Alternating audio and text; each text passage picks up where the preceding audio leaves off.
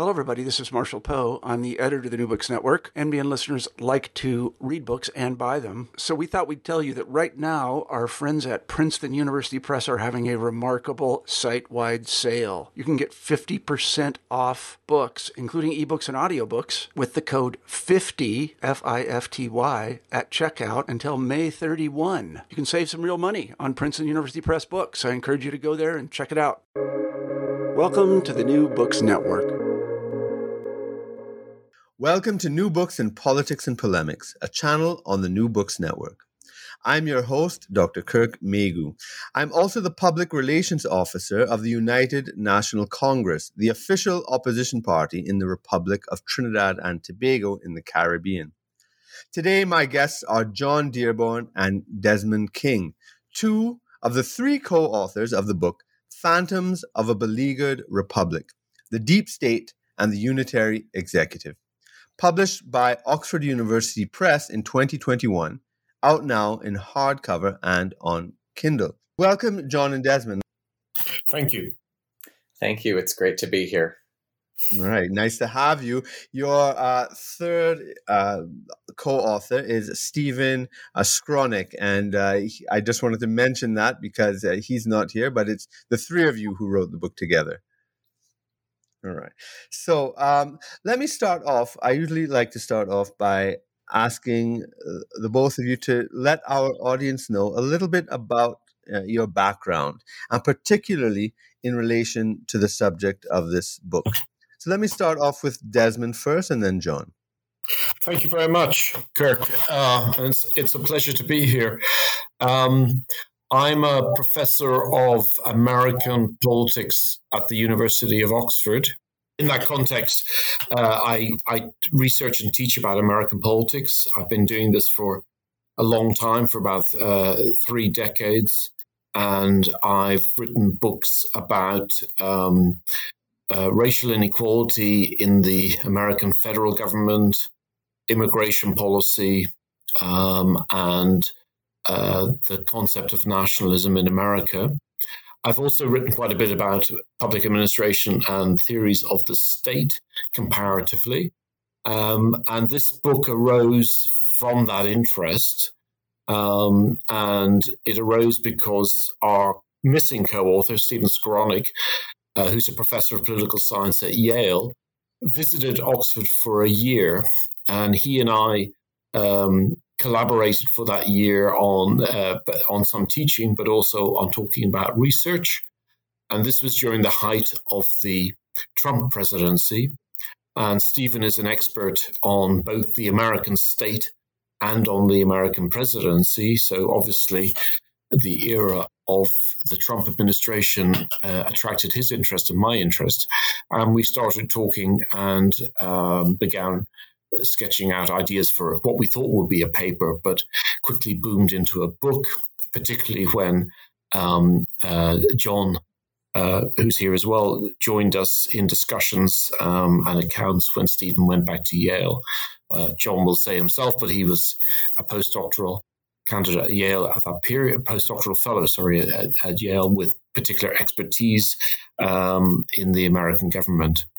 Uh, so I've got a lot of interest in theories of the state and a lot of interest in how the uh, American executive, the presidency, functions, and that then became the subject of this book. Oh, that's very interesting. And how about you, John? So um, as as Des says, um, I was at Yale as a postdoctoral associate. Um, before that, um, I did my graduate work um, for my PhD in political science at, at Yale as well. And uh, Steve Skowronek was my dissertation chair, so I had worked with him pretty closely for a while. Um, so I am now an assistant professor of political science um, at Vanderbilt University. My main interests are in American political institutions, specifically the presidency and Congress, and in American political development. Um, I have for several years had a broad interest in the relationship between um, ideas and changes in presidential power over time.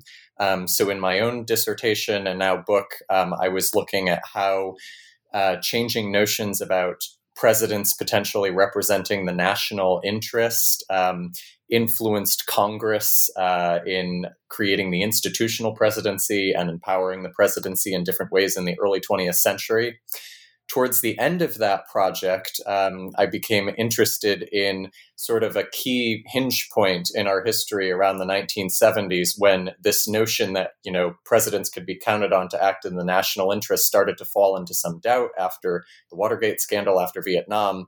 And it's right around that period that you start to see sort of the new big idea behind presidential power become the unitary executive theory. So it was a natural jumping off point for me onto this project. And, you know, to my great good fortune, um, as Des said, Steve came back from Oxford. He was over there during my last semester of my PhD work um, and came back and they graciously brought me on board what was, as Des said, originally supposed to be a paper.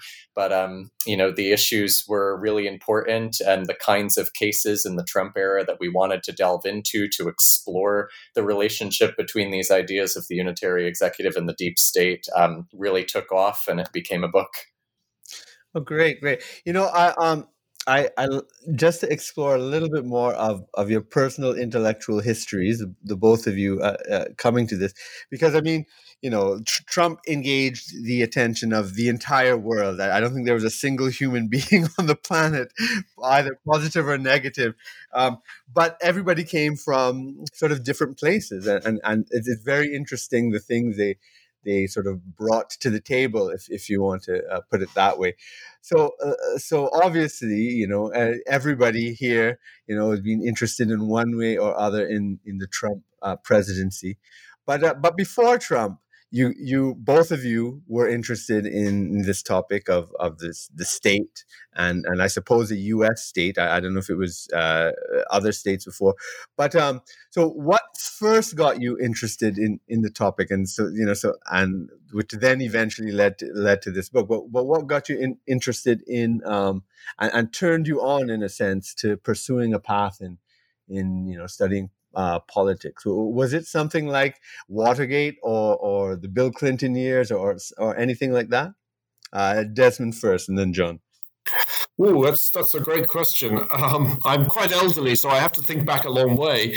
Um, but I I was an undergraduate in, in Trinity College Dublin in the 1970s, uh, mm. and then I went to Chicago for uh, graduate studies. Um, and then and then spent I've spent all my academic career in the UK, um, mostly at here at Oxford.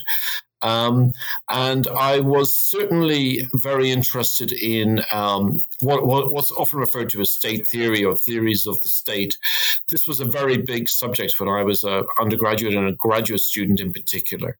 Mm-hmm. Um, people, I think the scholars were trying to understand how the state operated in uh, so-called Western democracies. So you're looking at the 1980s around? Yes, yes, early 1980s, and there was a lot of literature on that. One, one very important book by our our co-author Stephen Skowronek, um, and because I think there was a realization that the state was a much bigger actor in in this period, 30 years after the Second World War, than it had been in in the first part of the 20th century and the 19th century. So understanding how that operated in in society and how it it operated internally was a major agenda item uh, for can, Can I just in, interrupt you to ask you a question? I, I remember around that time. I'm I, am i am i am not. I, I'm not that much younger than you. I, I was a student in the 80s myself, and I remember at that time. Um, after the sort of neoliberal kind of uh, you know Reagan, uh, freedom yep. There was this bring back, you know, bringing the state back in. Yes. Know, like the World Bank. It, it, was it that kind of stuff that um, uh, that's exactly you? right. And that, that particular book, bringing the state back in, came out in 1985. Right. As a very major, significant um, agenda-setting book. So that's exactly the period you're you're getting it right. But but there was and there was quite a bit going on in the few years before that. Uh, but then the agenda set this agenda-setting book really continues to resonate. And that, but that was probably that was unquestionably formative to my my um, intellectual development and my interest in, in, in comparative state theory. And I published the first book about it two years later in 1987, and I've I've been doing doing the same, doing similar things since. I also got very interested in in um, in how the um, so I mean, we need to come to this at some point, Kirk. So I'll, I'll, I'll, mention it now. But the term "state," as you will know, is is problematic in in respect to the United States, the America, because um, uh, Americans talk about government at the national level, and states are something that there are fifty of. Um, so this term "state theory" is, in some ways, uh, quite uh, difficult. Um, Actually, as as an aside, now that you mentioned that, which is very unique. I mean, for us who are outside of the United States, I don't think Americans realize how how how unique it is. I think it was Gabriel Garcia Marquez or what you know one of the, the, the very you know famous famous Latin American authors said the United States of America is is the only country in the world without a name. It's a description. It's United States of America. It's not actually a name. yeah, and that's going to bring us on to the book actually, um, uh, because the, because those issues have have continued. But I think that's right. Yeah, um, or disunited. Some some people say, but um, yeah, applying there. Um, and I spent a lot of time looking at the federal government because and, and how that operated. And I found, particularly in respect to um, racial injustice in America, and what I discovered in later work in the 1990s, particularly, was how powerful the state was in shaping people's lives. Because there's so much talk about this being a weak state and not being consequential compared mm-hmm. to the powerful, you know, uh, French or German state and so forth. Mm-hmm. But it depends where you were sitting and where you were looking at this from. Because for a lot of people, they saw a state which was not helping them, but was helping others. Right, right. Very interesting. And John, yourself, how, how did you um, get uh, interested at first in this topic of political science and, uh, and the state and whatnot? Um, also, a, a, great question. So, for me, um, I think the the early interest I had in in studying political science, even as an undergraduate, um, the 2008 presidential election in the United States happened when I was in high school, and I think that sort of just drew me into following politics generally and having an interest in that. Um, and then, for whatever reason, I just loved my political science courses um, as an undergraduate at the University of Connecticut. Um, I think the key moment for me that sort of um, steered me into American political development and political institutions actually was in my senior year of college. Um, I read some excerpts for a class of Steve Skowronek's book, The Politics Presidents Make. Um, and just really was captured by sort of how history could illuminate both recurrent dynamics of presidential leadership, but also point out changes to the office over time. Um, and so, uh, you know, to my good fortune, um, I managed to be able to study with him at Yale. Um, I think at Yale, my my particular interest um, in ideas in the presidency that helped lead to this book. Um, you know, I'm not exactly sure why, but early in graduate school, in various ways, I kept coming back to this sort of theme of ideas in presidential power or how presidents talked about certain concepts. So sometimes that was thinking about how presidents have, you know, changed the way they talk about a concept like equality of opportunity um, over the different decades. Um, in my dissertation, it ended up being this concept of presidential representation and actually how other actors in the political system, like Congress, like progressive reformers, and others, talked about that idea.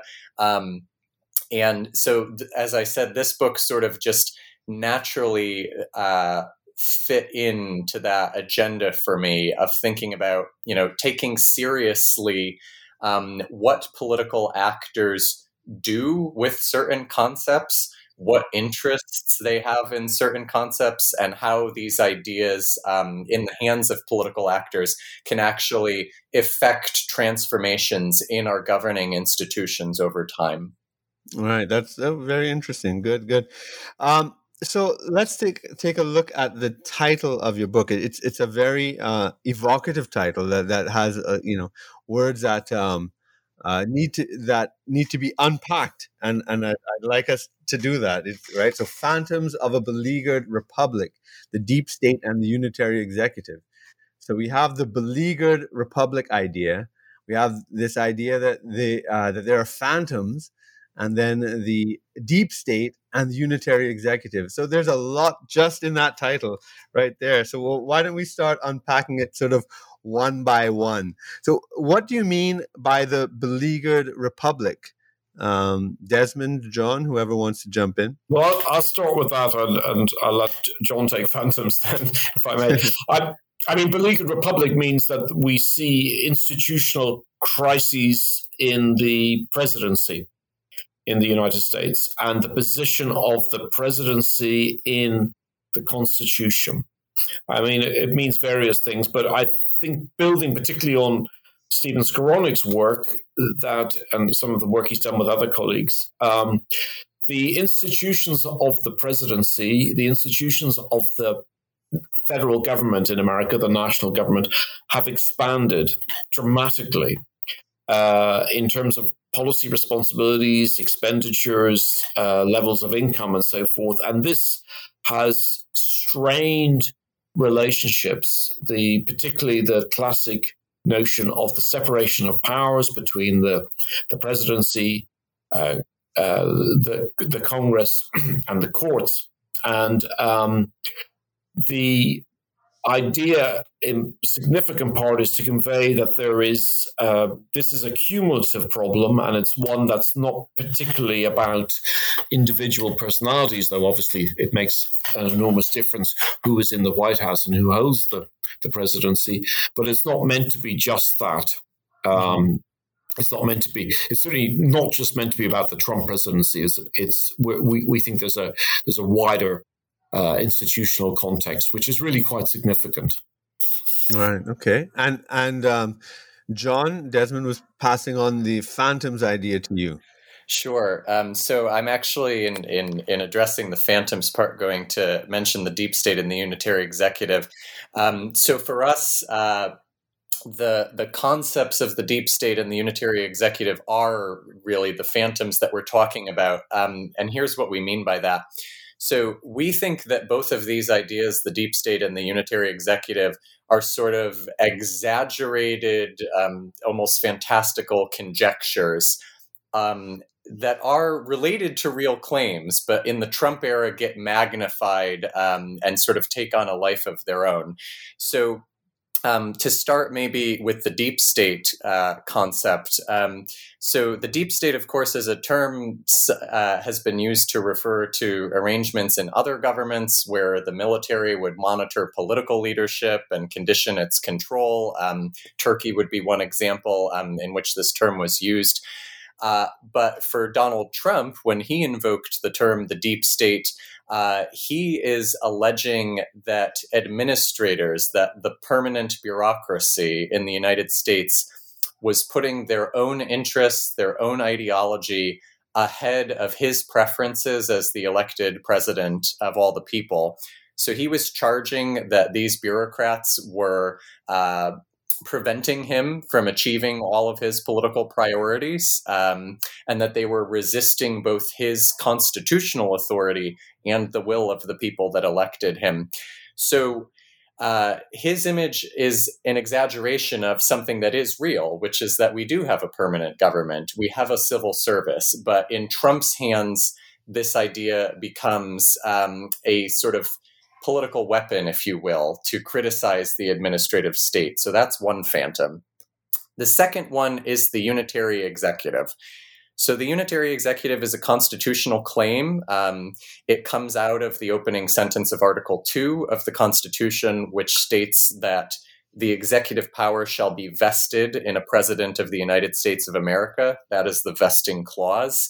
Um, so, in Article 1, when Congress gets power in the Constitution, um, there's a seeming limitation on those powers. Uh, it's limited to powers, quote, herein granted. But there's no such qualification on uh, the wording in Article 2. And this is a source of a lot of controversy over the rest of our history. So here, there is something real about the vesting clause. The president is vested with executive power. But again, in the hands of Trump and in the hands of uh, some promoters of this unitary executive theory, uh, this really again takes off with a little bit of a life of its own and a very, very sharp political edge.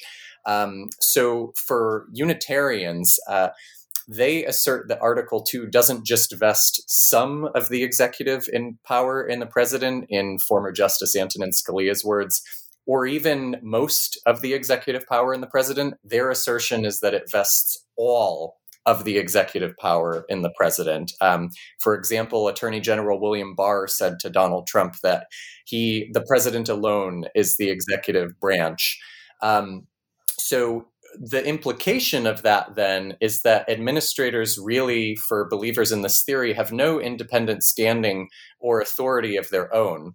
And what Trump did, the reason we, we think about this as phantoms plural, is he intertwines these two claims um, in, in a particularly significant way.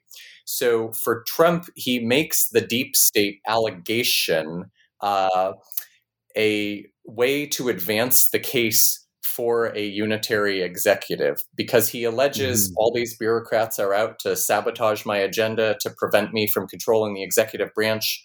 The solution to that problem is then to clamp down, to be a unitary executive, and to assert that you hierarchically control the executive branch. And it's that contest between those two different sort of notions of authority that administrators have some standing of their own, that they stand for stability and governance, um, you know, vetting presidential orders, that sort of thing, versus Trump's, um, you know, claim that he's acting for the will of the people that elected him. It's that contest that we see throughout his presidency, um, and it really had a destabilizing effect on American government.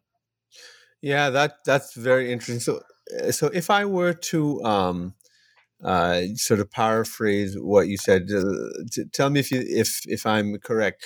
Basically, the deep state and the unitary executive are kind of uh, they are are sort of almost contradictory elements within the American Constitution that that were sort of I don't know caricatured in a sense and and made more antagonistic to each other under the Trump presidency and which revealed I suppose a real contradiction within the uh, American Constitution itself. Is is, is that a, a good understanding of what you're saying Yes, that's a that's a good understanding, and I, I think what your um, phrasing also highlights is that uh, the whole place of the administrative state of administrative depth and stability in our constitution has always been a bit unsettled, um, and so that that lack of a durable settlement going all the way back to the founding allows something like the contests that we saw in the Trump era to actually take place.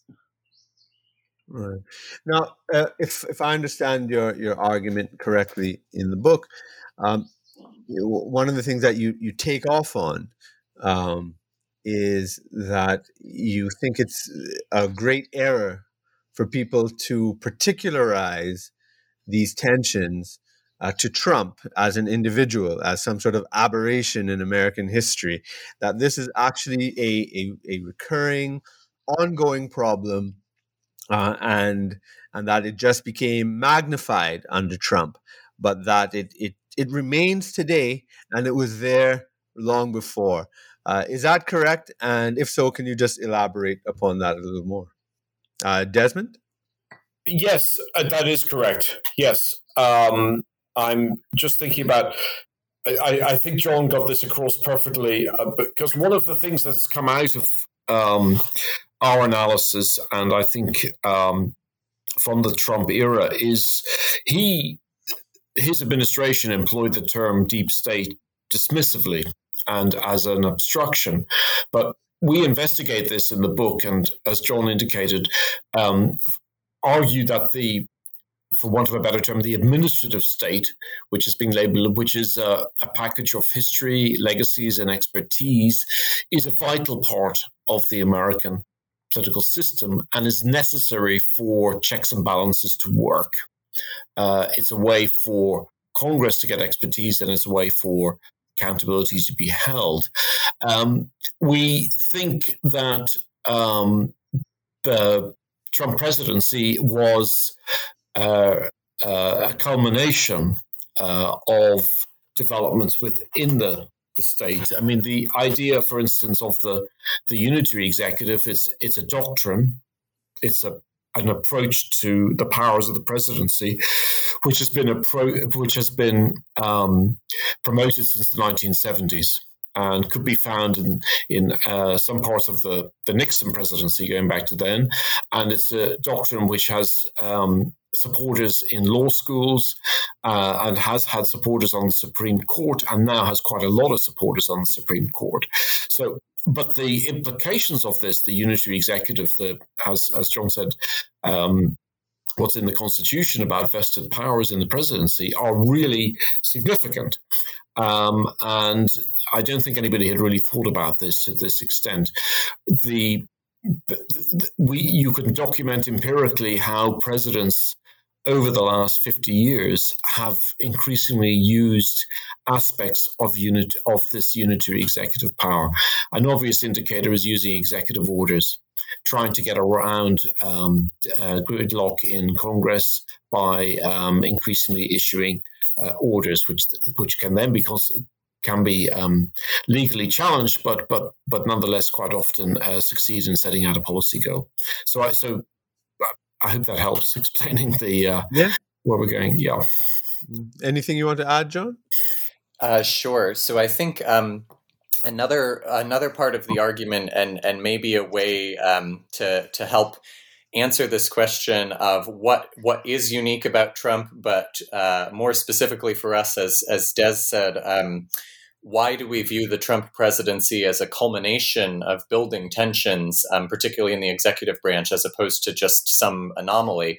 So, um, you know, at least since the 1970s, um, since the Nixon era, as Des points out, um, you see these rising tensions where presidents start to become more distrustful of administrators. Um, they want to, you know, get their agenda done through administrative action. So there's this interesting um, phenomenon where on the one hand the fact that we have you know so much of an executive branch bureaucracy by this point it gives presidents an opportunities to do more things on their own to achieve policy goals uh, through directing administrators, including through executive orders, as Des said.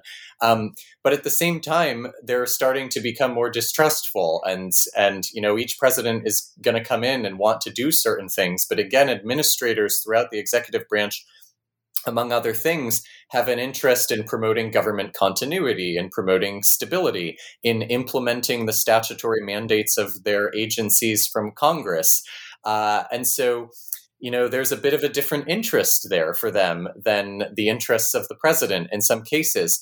So, what Trump does is he takes a tension that already exists and is definitely building um, but magnifies it. And essentially, he turns his his claims on behalf of a unitary executive, his assertion that he should have the right to hierarchically direct the executive branch in every way, it turns his quote deep state conspiracy into something of a self fulfilling prophecy. Because the more that Trump clamps down, the more aggressive he is in asserting personal control over the executive branch, it basically starts to compel administrators to resist them. So they start to double down on their resources, their statutory authority, their knowledge and expertise, their media connections, their interest group support. And of course, this then gives Trump, he thinks, evidence that the deep state idea is real.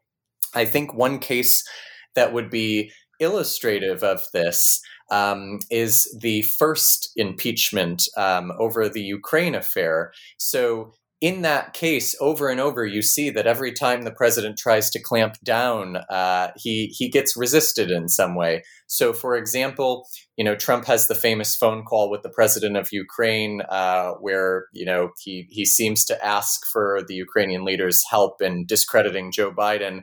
Uh, well, that prompts you know a reaction from national security officials and a whistleblower. Then the administration, learning of this whistleblower report, tries to clamp down and prevent that report from going anywhere. But by this point, it's gone to an inspector general of the intelligence community who is duty bound to report it to Congress.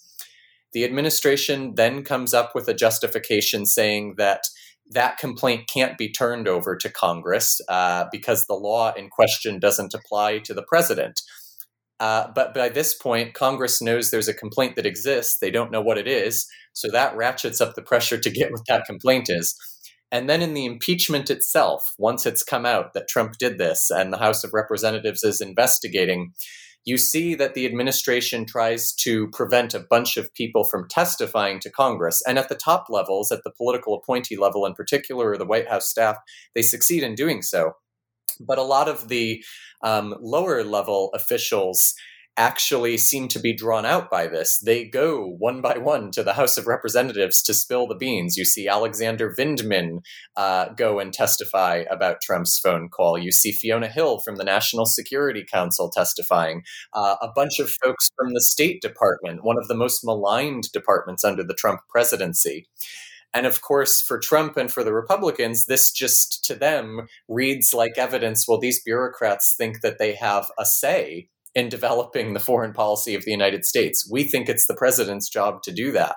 Whereas, of course, for the administrators like Fiona Hill, like Alexander Vindman, they see themselves as promoting good government, that they, you know, consult among their different agencies and help develop the policy of the United States according to both the president and Congress's wishes. So that episode is just one really good example of how these two different understandings of uh, authority in the executive branch come to blows and how they sort of draw each other out. Okay, that's that's uh, very um, illustrative and uh, and interesting there. I, I want to explore uh, the idea of the, the deep state a little more. Um, that's uh, in a sense not necessarily so focused on your book, but but more uh, in general.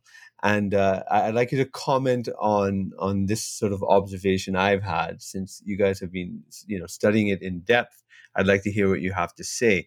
And you know, the, I I find it very fascinating the way the idea of the deep state has. Um, it, it seems to me it sort of shifted from a left wing concept to a right wing concept which is fascinating to me because um, I, I, you know, I, I, I came from uh, you know, the, the, sort of left left tradition and, and, and the deep state idea was is a normal, uh, I you know, an idea of, of long standing. You know, the military industrial complex, the FBI, the assassinations of King, Malcolm X, the Kennedys, the Panthers, the destabilization of the third world, Allende man, all, all this kind of stuff. You know, Oliver Stone this year, I think he he's he's going to uh, it might be today or this week, or he did it already or something.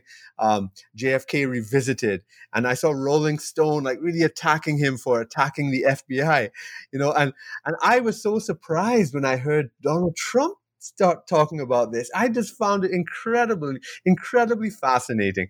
And and and the other thing I, I find fascinating is that that liberals seem to be the biggest defenders of the CIA and FBI these days. I, I just I find that something remarkable, and I and I try to wrap my head around this. And I, I suppose it's just because I hate Trump so much that that my enemy's enemy is my friend, or or something. But I'd really like to hear what you guys have to say about that. Uh, let me start off with Desmond, the, the older of the two. yes, I, I, know exactly what you're uh, the the the periods you're referring to, Kirk, and and, and I, I agree with you. So I so I the way I would try to make sense of it is as follows: um, the deep state, I, I think colloquially was definitely a term used to describe conspiracy type explanations for political outcomes and political actions, uh, not just in the US, but, but comparatively. And as John said at the beginning, it's a term that developed first formally as well. The first uses that you'll find of it are in respect to Turkey and, and um, Egypt. Um, and it refers to these forces within the, the deep state. Um, it, so it, it provided a handy way, and and Trump being um, a very savvy social media user and a very savvy coiner of catchy terms, I think recognized this was an agreeable term. I think it had the added bonus uh, being used in the US where the, as as I was saying earlier, the term state is really not used. And so um, Uh, it's not it's certainly not used. It's not really used normatively, uh, and it's not really used um, descriptively. So um, to be able to use it uh, as as sort of the bad person uh, worked for them. Um, but we do we we have tried to explicate what depth means and why why would it be uh, worth um, considering, and we probably have to go to a negative here, Kirk. But one of one of President Trump's key uh, advisors early on in the administration talked about deconstructing the administrative state. You may remember that was a very famous phrase. Yeah, and um, that meant getting rid of government um, and getting rid of scales of government lots of regulatory activity, lots of tax yeah. raising powers, uh, and so forth. Uh, but keeping but keeping some aspects of it, and then and that that becomes an issue because you wonder, well, why why is there an administrative state? And I think we we we explain in the book quite well that there are there are very good reasons why you want depth, thought of as bureaucracy and thought of as bureaucratic skills and expertise and direction. Um, and I think if if we're talking about bureaucracy, that's less emotive than than deep state. Um, but it's what it's what deep state refers to in the context of a uh, a country like the US. It's it's the uh, bureaucratic capacities there.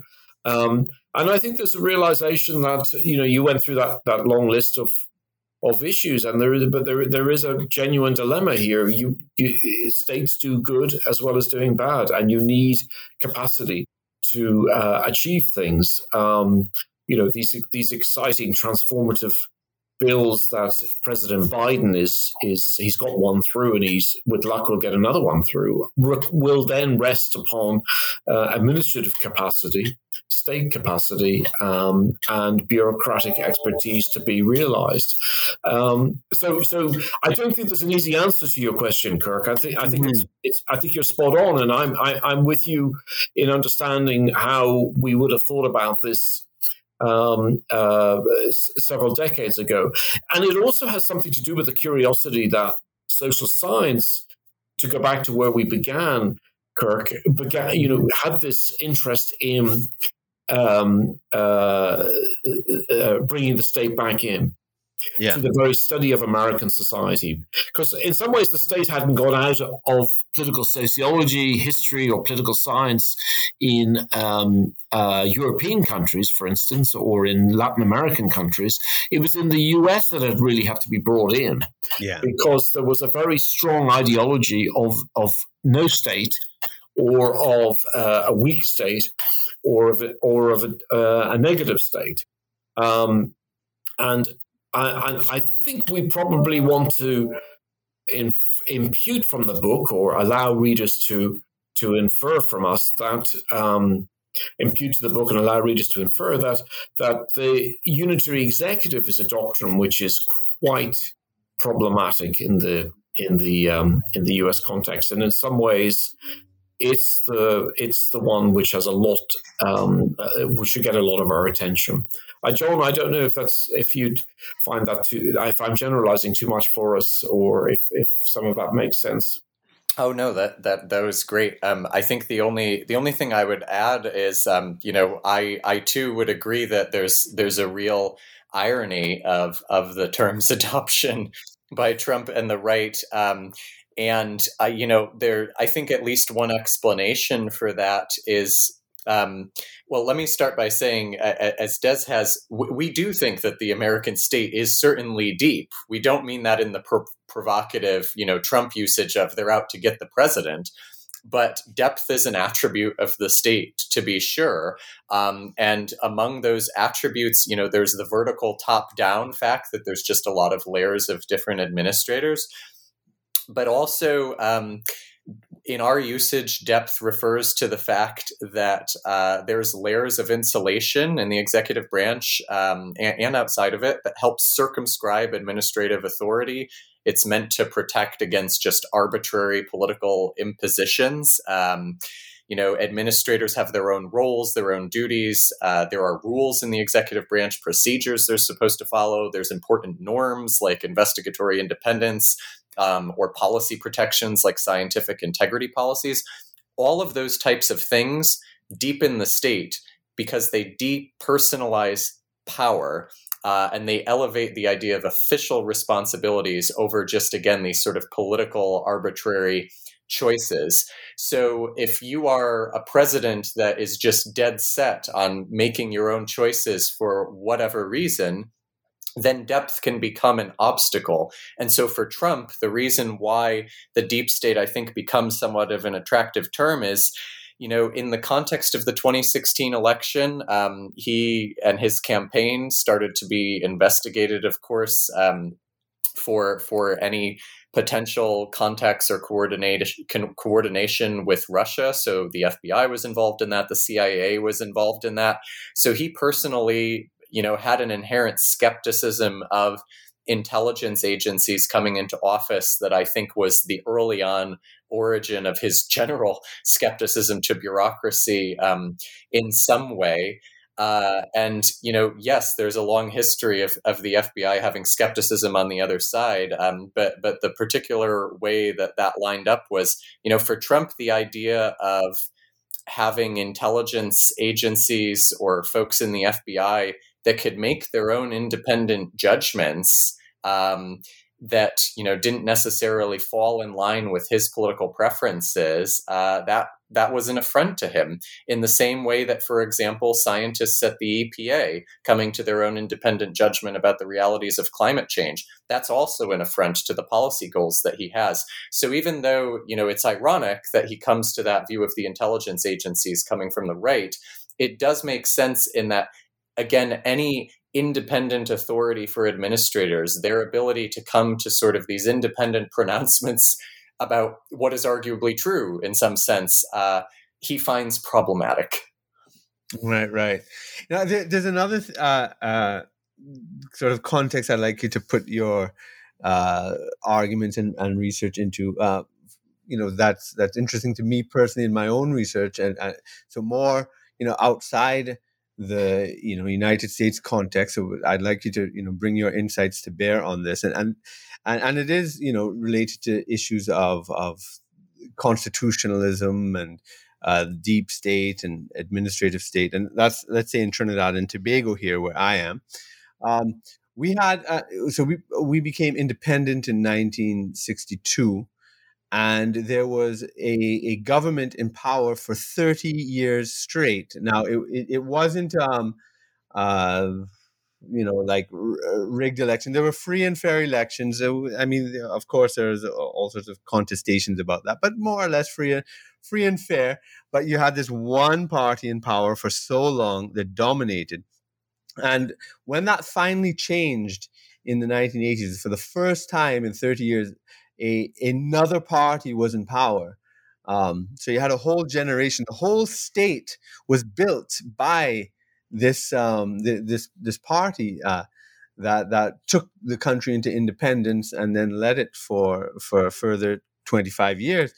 Um, the new party um, said that, well, listen, all the civil servants are PNM, right? The People's National Movement. That's the old party.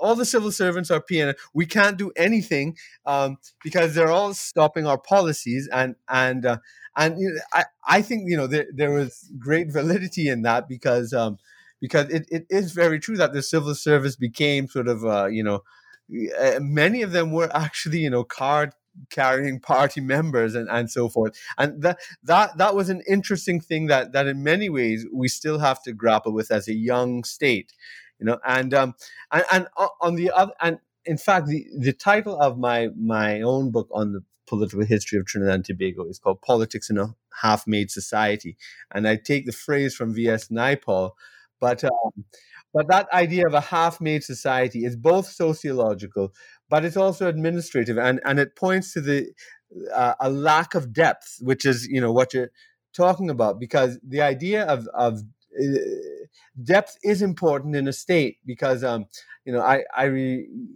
you know, uh, in a lot of the development studies literature, for example, you know, they, they talk about, you know, the wild instabilities of, you know, many developing countries where you don't have a deep state. And so from, uh, what, so from election to election, things can change wildly. All the laws can change. You know, so so investing is hard. Um, um, doing business, uh, getting foreign direct investment when policy is so unpredictable because it depends on who wins the next elections. Everything can change, and um, and so so you have that. That's on the problematic side, and, and on the other side, I I would look at you know that's true but you know, uh, on the other hand, the the politics are so much more exciting in, in these countries because of that. Whereas the sort of boring consensus politics of Europe and, and America, where where both parties are more or less the same. You know, and, and, and Trump sort of brought that sort of exciting uh, polarization back to, you know to politics in in the first world I, I thought you know but they, all, all, these questions uh, you know come to mind when I'm looking at your book and, and your reflections on on uh, on the United States. I, would like to hear your comment on, on, these things in terms of its implications um, outside of the United States as well, and, and perhaps what those things may mean for for your well, collaboration within. Let me have a go because this is very interesting. But if I if if I think about uh, Britain, um, the, mm-hmm. where there's a permanent civil service recruited, the principle of neutrality is absolutely central, and impartiality uh, every government complains bitterly about the civil service being um, uh, opposed to their policies. Correct. Uh, even though they have a, a, tradition of, of impartiality and so forth. And there have been numerous reforms. Activities have been subcontracted out to the private sector to try and get it incentivized. They, they um, recruit senior positions now by advertising more widely and, some, and bringing in um, non-civil service to take on leading roles and so forth. So, mm-hmm. so it's a, it's a work in progress. In the U.S., of course, um, the Great Reform, beginning in 1882, introduced a merit at, uh, appointment scale for part of the civil service, but unlike other countries, about 3,000 positions at the senior levels change with every new presidency. So mm-hmm. a presidency has the opportunity to appoint people who will uh, pursue his agenda ideologically. They may not be um, uh, particularly competent in bureaucratic ways, but they're supposed to set an, an, agenda, a policy agenda, and there you get nothing. But here we have a debate about the about the deep state on that on that basis. So mm-hmm. um, it seems to me what you described for Trinidad and Tobago is is is not uncommon and it's it's um, yeah. it's a continuing recurring position. We're under we're all we're all carrying the um, the Weberian image of the um, the rational bureaucratic state where mm-hmm. Um, positions are separated from personality, mm-hmm. and the civil servant is supposed to be able to do the job assigned to him or her, um, uh, independent of their beliefs uh, or their their um, preferences, um, and it's I, it seems to me a work a work in progress for all of our societies um, to get to a point where where this can be done because there there is nothing but continuing stories about how to deal with problems of failure to deliver and failure uh, to be accountable. Uh, John referred already to the Inspector General system in the US which is a uh, a presidential power to appoint somebody to investigate a department or to have one office, and and it's in one sense it's an it's a wonderful system because um, it's it's a, formal system of accountability and review. In another sense, we find in the book that it's it's very vulnerable because it really does depend in some ways on the whim of the the president. And and what happens to these reports is also unclear. They can be the basis for congressional hearings and investigations, uh, or they can just just uh, sort of uh, vanish um, by by the wayside. Um, and one way to think about this perhaps is about capacity and, and bureaucratic resilience and bureaucratic capacity. And that's why the question of depth, let's not use the term deep state, but the question of depth mm-hmm. and expertise uh, is is very important. And American um, uh, civil bureaucracies are distinguished by strong senses of loyalty within particular departments and particular uh, skills uh, that that accumulate over time. Lots of scholars have written about this uh, very very usefully. uh, indeed. So it's a it's a fascinating question, Kirk. Absolutely yeah. intriguing, yeah. and it's it's it's really a vital question. But you know, you you if you don't have a, uh, I mean, the the tax collecting agencies are really crucial. For instance, I mean, who are they working for? Are they uncorruptible or are they corruptible? Yeah. Um, and it varies. There's in in in in uh, every political system. Um, the the constitutional framework in the U.S. sets things very clearly in one sense, yet everything is contestable in courts. Um, uh, over time, and the unitary executive we're talking about, for some people, this is a jurisprudential doctrine that is very clear. For others, it's a very it's a very vague notion in the constitution that needs to be um, uh, demonstrated to be taken seriously. There's something you mentioned there, Desmond, that um, I, I, want to sort of have you elaborate on, and um, I, I, and it, it's it, I'll I'll ask it in the form of a question, which is, um, do you know outside? Okay, the, Britain has no written constitution. Trinidad and Tobago has a, a written constitution, but uh, you know, largely modeled on a British constitution. But but it, it's something in in progress. Like we, we, you know we we remember the founders. We know who they are, right? I mean, it's just you know a few decades ago. It's not even a you know, um, and uh, so so there's something more you know malleable uh, it seems you know in that tradition whereas in the united states it's, it's as if the constitution is almost like you know uh, the bible or the quran or something you you you it's you know this sort of literalistic kind of uh, reverence for it uh, how does that factor into in, into this um, uh, well um, the I would say that it's as controversial in, in each in each of the systems. So so there is. Well, one of the things that we do show in the book is that a lot of aspects of the American Constitution rested on norms mm-hmm. and not formal rules, but norms. Yeah. And these norms were just ignored, disregarded, and pushed aside by the Trump administration. And this, and this is one sense, this is one aspect in which we do need to bring in the personality of Trump as the as the president. Um, norms were broken. Right. Uh, left, right, and centre, and, and and the response to that could well be that norms uh, don't really uh, clearly don't have the force that people wish them to have, and they're anthropological rather than constitutional, and they can be dispensed with. In Britain, at the moment, um, during the last two or three years, there have been um, quite dramatic uh, involvements of judicial decision making in political processes. Um, so, uh, on one occasion, forcing the uh, parliament to have a vote about the final treaty that was agreed to for leaving Brexit. In another case, um, the prime minister proroguing parliament and then being told by the courts that this was not constitutional. So his solution to that will be to change the law because he can do it in Parliament with a large majority. Um, so again, I, this isn't a very um, pleasing or definitive uh, response. Yeah. It's a bit like the, the last question. Uh, I, I, do see the differences there, um, and there is, as as, as you know, uh, uh and and John may want to elaborate, uh, intense debates in the U.S. about the, about this so-called whatever we call it originalism or um, mm-hmm understanding the, um, uh, you know the Constitution as being pure in some sense, uh, and that everything that we need to know is there in the original documents and the amendments. And others saying this is ridiculous. You know, society changes, uh, judges have to be active. Um, and are they making the law and so forth? So, so again, I'm I'm I'm giving um, a decision, a, a response, sorry, that shows the continuum and the the I mean, it is the case that we are in tumultuous times. Yeah. Uh, in our societies, mm-hmm. and there are fundamental challenges to uh, democratic institutions, uh, to norms, um, and for a populist, they would say, "I'm talking rubbish," and there, at last, the, the real will of the people has been um, expressed and uh, consequential, and uh, this is what one needs to get used to.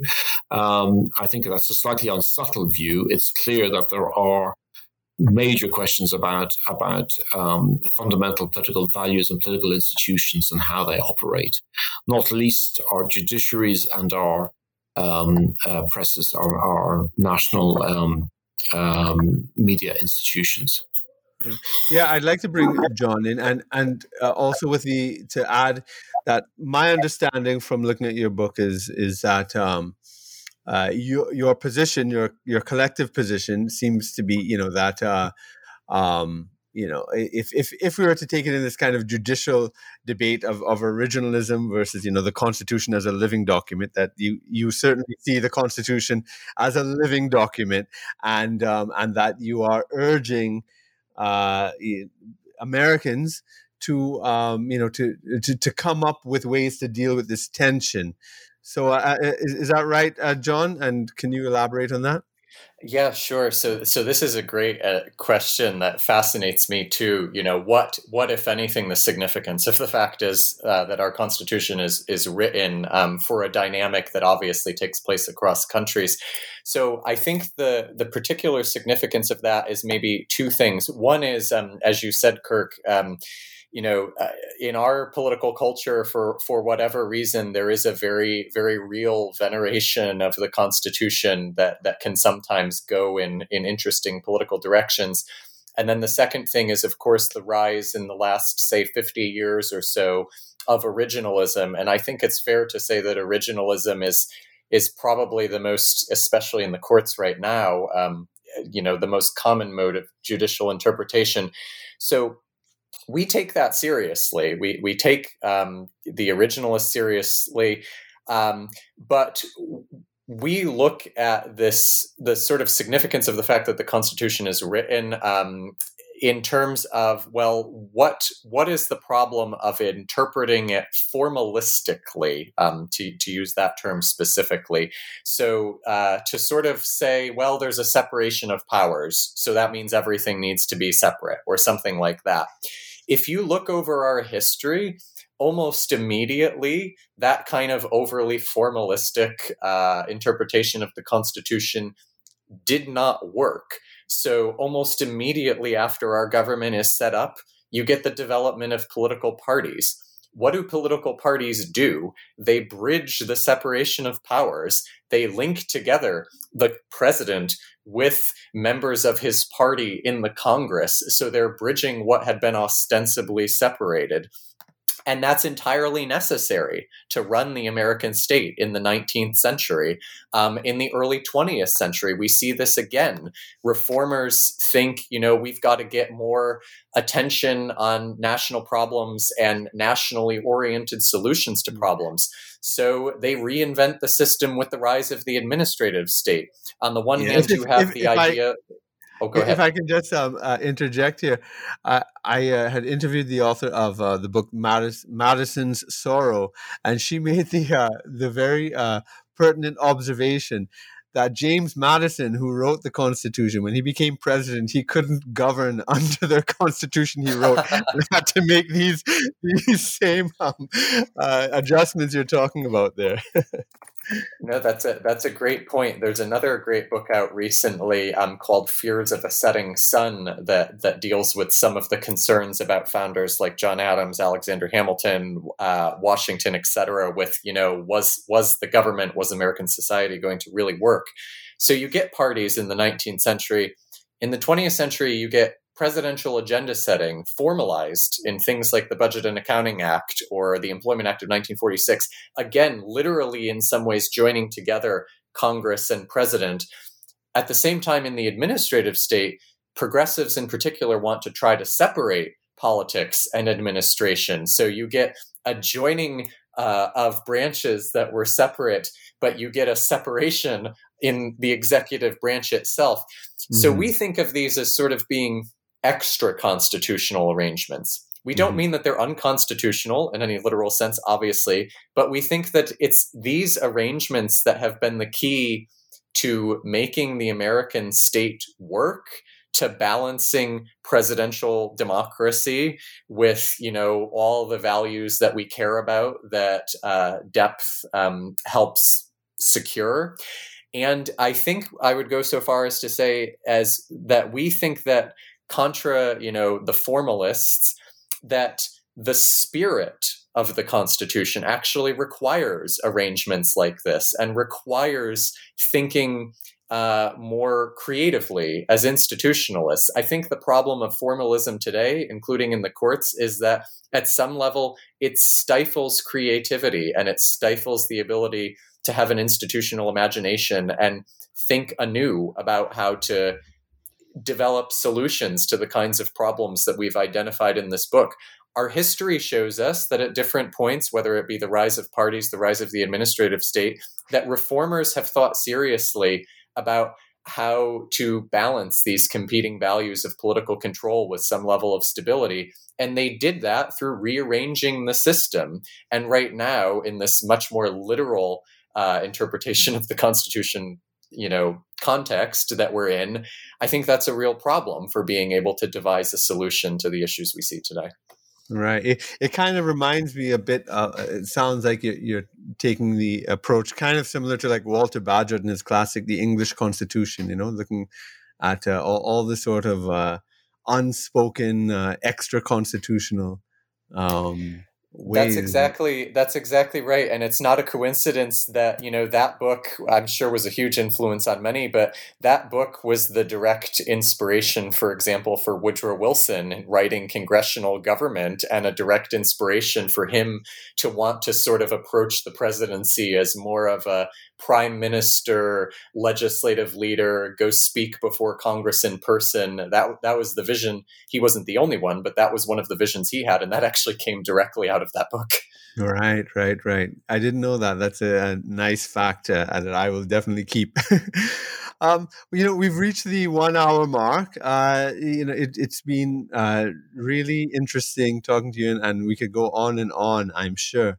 But uh, in in in closing, what what's the message that you would like to leave your readers with? Um, desmond and then john.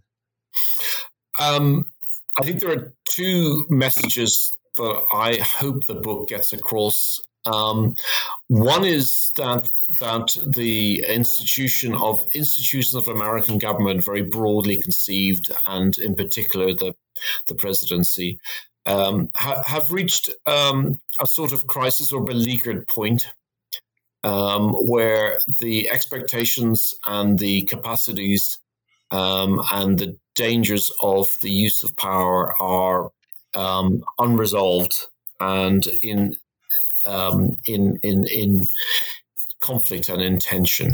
Um, and there's no, and this this is a general issue, not not a partisan issue. And I hope, secondly, that readers will um, see the book as a contribution to the debates we were talking about right at the beginning, uh, Kirk, about the the state theory and the nature of the state and bringing the state back in and so forth, and how those um, uh, institutions work. That's um, uh, and how states and how the American state can be thought of and um, conceptualized in ways that will be useful comparatively and for U.S. scholars. Thank you. And John? Um, so I would echo the, the takeaways that uh, Des hopes our readers have, um, and I would add one about our current moment and how to think about um, the Biden administration and some of the politics of today. So, um, you know, our book is obviously there's a lot about Trump in it, um, but we don't just view it as a Trump book. Of course, uh, as we've said, we think that the Trump presidency was a culmination of some existing trends and tensions um, in our constitutional system. Those haven't gone away with Biden. So obviously, um, Joe Biden isn't Trump. He has a good government message. He promises a lot of self restraint in his approach to the executive branch. He's he says he'll protect uh, investigatory independence at the Justice Department, follow the advice of doctors in response to the pandemic, listen to the scientists at the EPA. This is all comforting and great. Um, but two things to think about with how the Biden presidency is going so far on, on this question of control over the executive branch. One is that so far, anyway, to the extent that Biden has deferred to administrators, it is every bit his choice to do so. It's a personal decision of the president to actually listen to the scientists or to respect prosecutorial independence. And this is a very personalistic approach to the presidency in the same way that Trump's is. The difference is that Trump did not respect those things. but for us, we think that, you know, a question to think about in this moment is how much discretion should presidents have over these things at all? Is deference to science, is respect for investigatory independence something that we think every president should get to decide on their own, uh, to do what's politically expedient to them? We think these problems are more institutional in nature. And right now, to the extent that there is a solution, it has only been um, a personal one. The second thing is that it's not as if these changes that the unitary executive theory anticipate have suddenly stopped. In fact, in some ways, they're advancing, um, and Biden is at least partly implicated in that. So, the most obvious culprit is the Supreme Court. Um, during the Trump presidency, there were several decisions that advanced the unitary executive theory. Um, the the uh, Lucia versus Securities and Exchange Commission case in 2018, um, and the Seila Law versus Consumer Financial Protection Bureau case in 2020. Uh, that particular case, for example, found that uh, the single director of the Consumer Financial Protection Bureau, who had a five year term and could only be removed for cause, the court said that violated the separation of powers. That was a very clear endorsement of unitary theory. Um, that has continued in the last year with several decisions during the Biden administration, um, including one case, um, Collins. And uh, so it's maybe not surprising that conservative justices, uh, especially those appointed by Trump and other Republicans, would would be doing this. But it's not as if Biden has uh, exactly pushed back on this, and in some cases, he's extended the court's logic on his own. So after um, one of the recent court decisions that found that another uh, single officer that had protected for cause removal provisions that that was unconstitutional in the court's view Biden then went and extended that logic and fired the Social Security administrator. Uh, and his Office of Legal Counsel even came out with a memo saying, well, the court's logic applies to, you know, this office as well. And so, yes, he's a Democrat. Yes, he's not Trump. But he wanted to get a Trump appointee out of there. He took the court's logic and extended it. So, this theory, even in this presidency, is very much still changing the structure of government before our eyes. Um, to the extent that Biden doesn't push it to its limits, it's been his personal choice not to do so. But there is a playbook that is sitting there for a future president to come in and cut deep again and violate these norms. And at the moment, we have not had institutional solutions to these problems. Um, one of the ones maybe on the table in Congress is the Protecting Our Democracy Act, which would do several things, such as strengthen protections for inspectors general. Uh, but that hasn't passed yet. And um, I think a message of our book is that we still need to be thinking very seriously about these things. Very, very interesting. Um, so uh, finally, let me just ask both of you: Are there any projects that you're working on right now that you would like our audience to know about?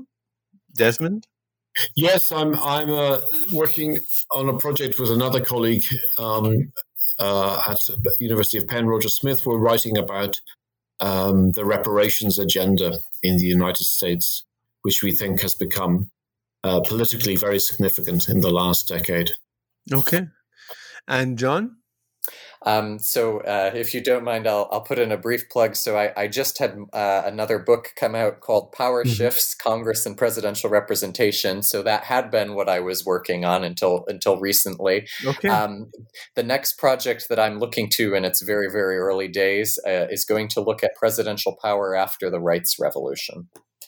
Okay, very interesting. Well, I want to thank both of you so much for this interview. You know, it's been very informative and enjoyable. So once again, the book is Phantoms of a Beleaguered Republic The Deep State and the Unitary Executive.